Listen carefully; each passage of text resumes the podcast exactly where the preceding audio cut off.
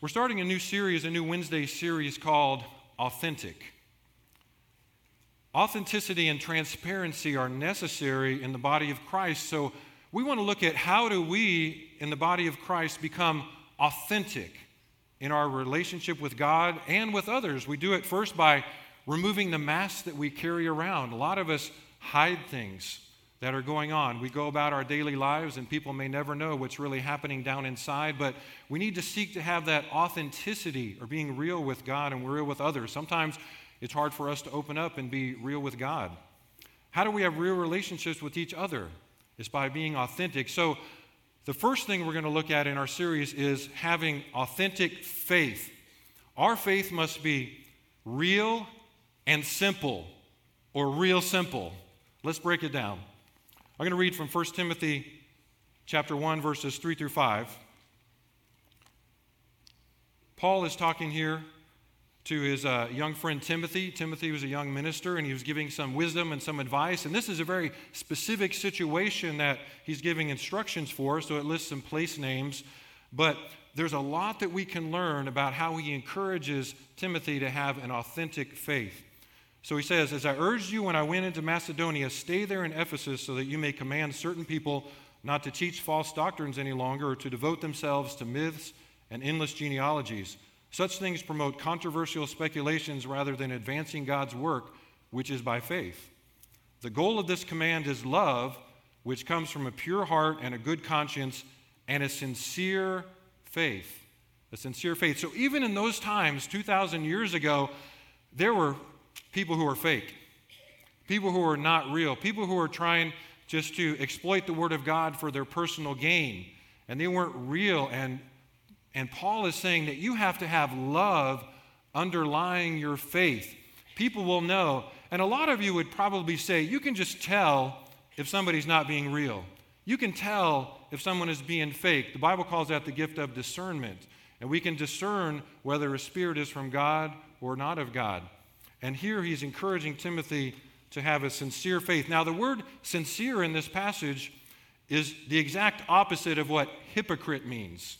So he's making a contrast. He's saying these other people were distorting the word of God and were hypocrites. They didn't have a pure motive, they didn't have real faith, they didn't have authentic faith. And it means here, sincere means genuine, real, consistent, or as we said already, authentic. Faith here now is mentioned as a foundation for love, that any love comes out of faith.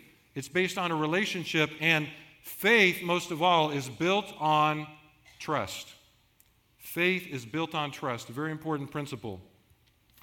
A pastor boarded an airplane for the very first time. He was taking his first flight, and as they were about to take off, the flight attendant noticed that he was dressed as a, as a, as a minister. He had the clerical collar on, and, but also noticed that he was just had a panic look on his face, and he was gripping the seat so tight that his, his knuckles were turning white.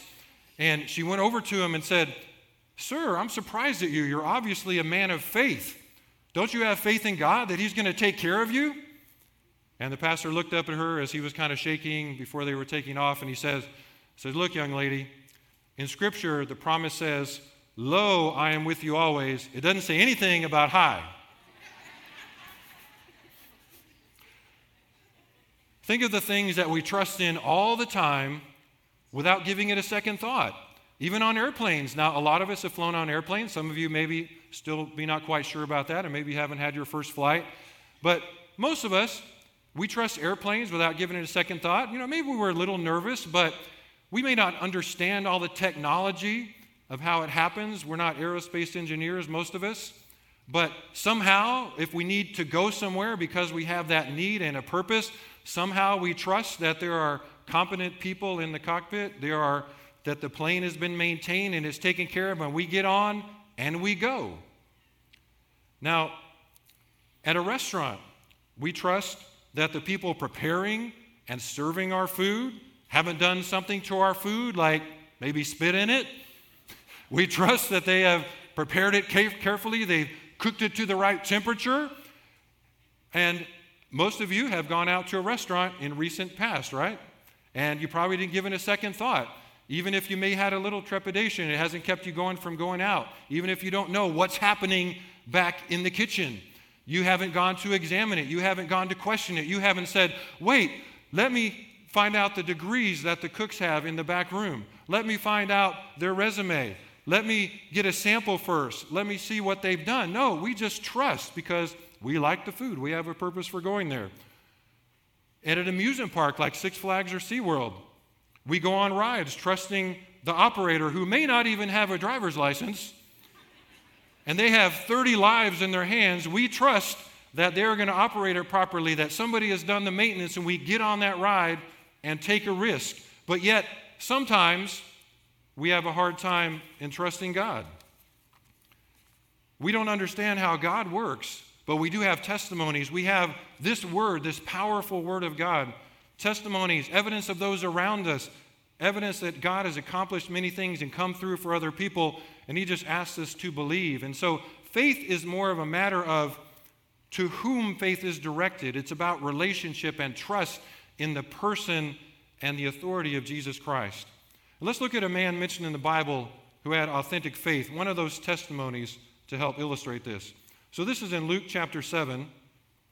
Luke chapter 7, verses 1 through 10, talk about what's called the faith of the centurion, or the centurion's faith, and we're going to tell you who that is.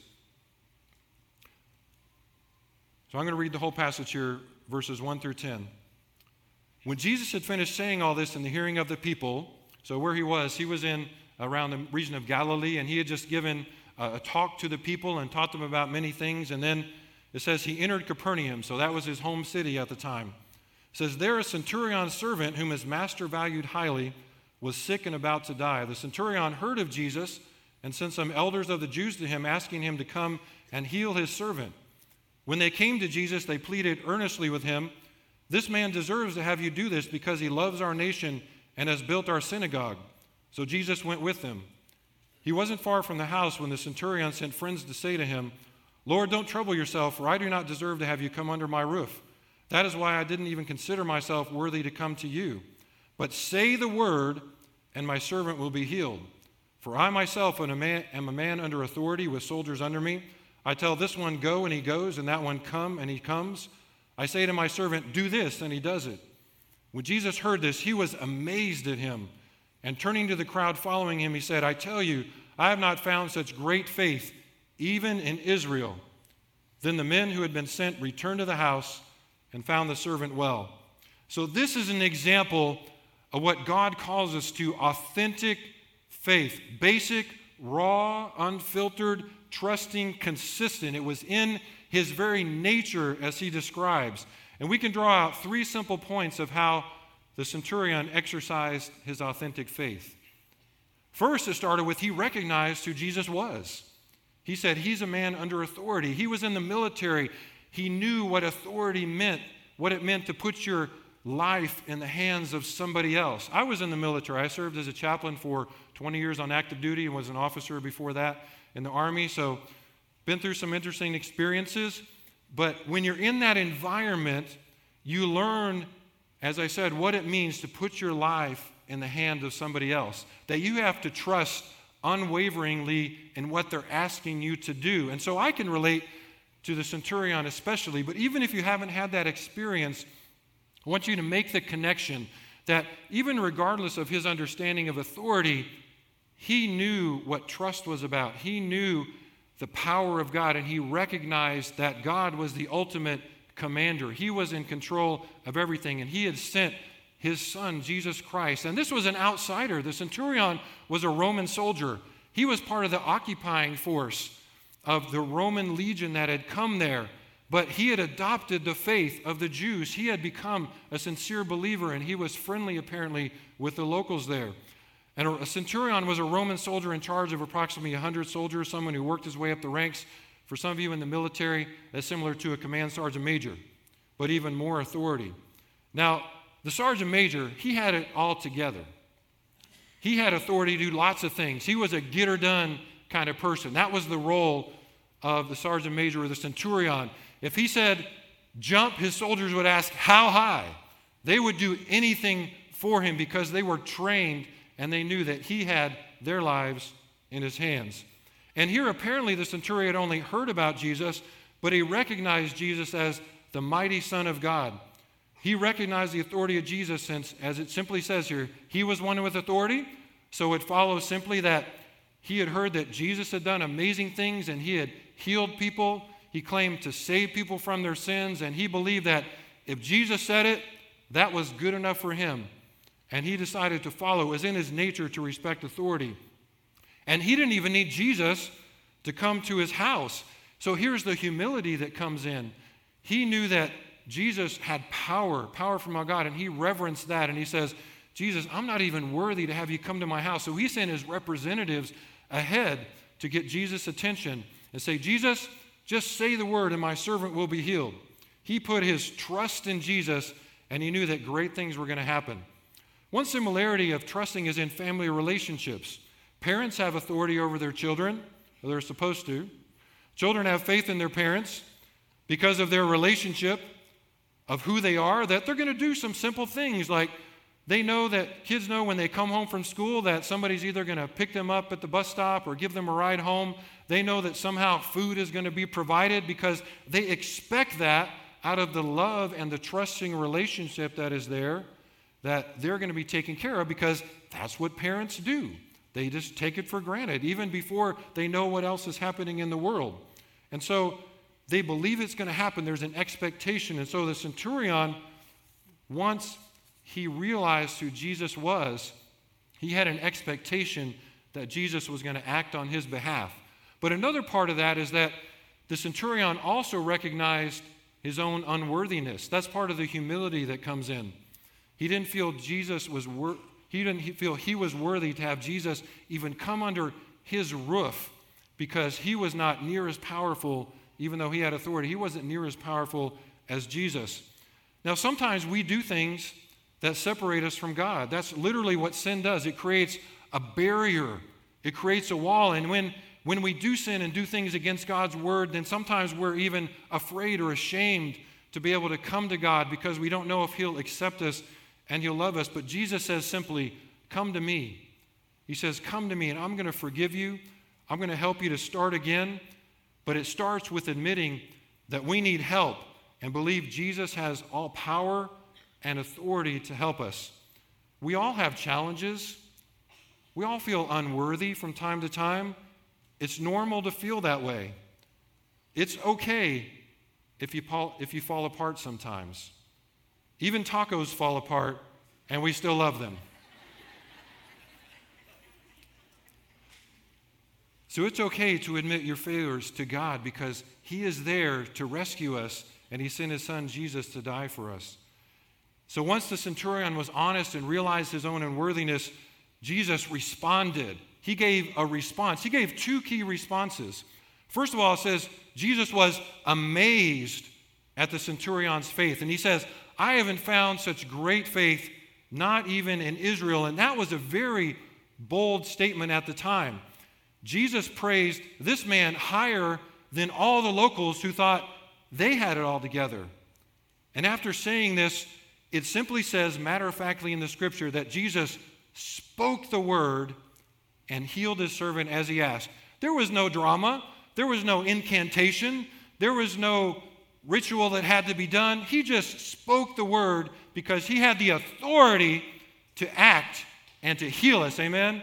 That he is there to act. And Jesus wants us just to come to him and believe him. And Jesus responded to the very real, authentic, childlike faith of someone who simply believed that what Jesus said he could do, he was going to do.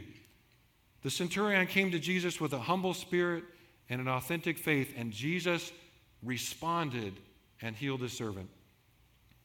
When my family and I made our transition from San Antonio, to, uh, excuse me, to San Antonio from Oklahoma City about five years ago, I just recently retired from the military and was looking for opportunities in ministry. wasn't quite sure where we were going to land, and we had had uh, an assignment before in San Antonio and had some connections here, but just felt that God was leading us in that direction, that San Antonio was the place to be, but we didn't have everything figured out. My wife had a teaching job lined up just a few days before that, that we had arrived and we had planned our move, but we totally went on faith. After having 20 years of things being regimented and planned out, here was a new chapter, and God was leading us in that direction. And we had to take that step of faith because we had that relationship with Jesus. We weren't perfect by any means, but we had that relationship to know that God had always helped us before. He had always rescued us, He had always saved us, and we knew that if we took that step in faith, that He was going to be there to help us no matter what. But yeah, it was scary. Yeah, it was uncertain from time to time, but He always provided for us and was there for us when we needed Him. We visited first.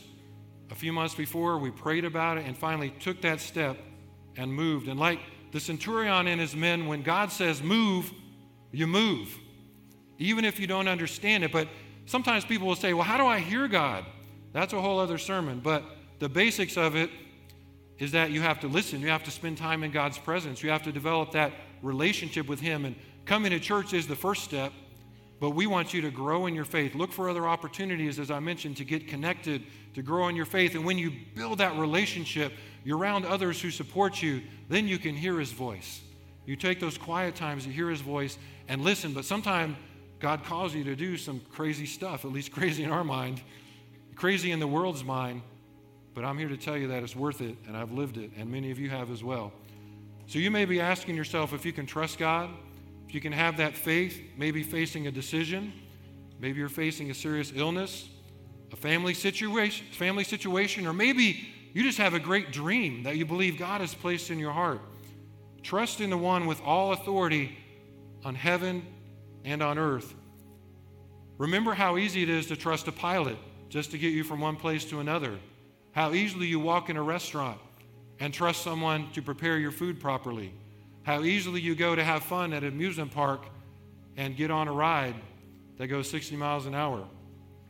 No matter what you're faced with, God is able to do way more if you only have a simple and authentic faith. Amen. Let's pray. I thank you, God, for your presence with us at this very moment. We know that you are all powerful, that you walk with us through the fire, you walk with us through the good times, but let us take time every day to pause, to be in your presence, to recognize your authority. Realize that when we're with you, there's nobody else around. We don't have to be worried about what other people think. Help us to discover what it means to be authentic with you, just to open up our hearts, open up our lives. We know that there are those here dealing with some heavy situations. I pray right now that wherever they are, Lord, you are touching them right now. You are giving them hope. You are giving them a word of encouragement. You are letting them know that hope is not lost, that they can trust in you. And I pray that everyone will come to you to give their lives to you and to serve you and honor you. And we know that you are here to answer us and to meet us where we are. If we just come to you with a simple faith, you will answer our prayers, Lord. And we give our situations to you, our illnesses, our desires, our dreams, and know that you are here to help us. Go with us in faith today, Lord, believing that you will act. Let us have a new boldness when we go out into the world to face each day. Your holy name we pray, Lord. Amen. Amen.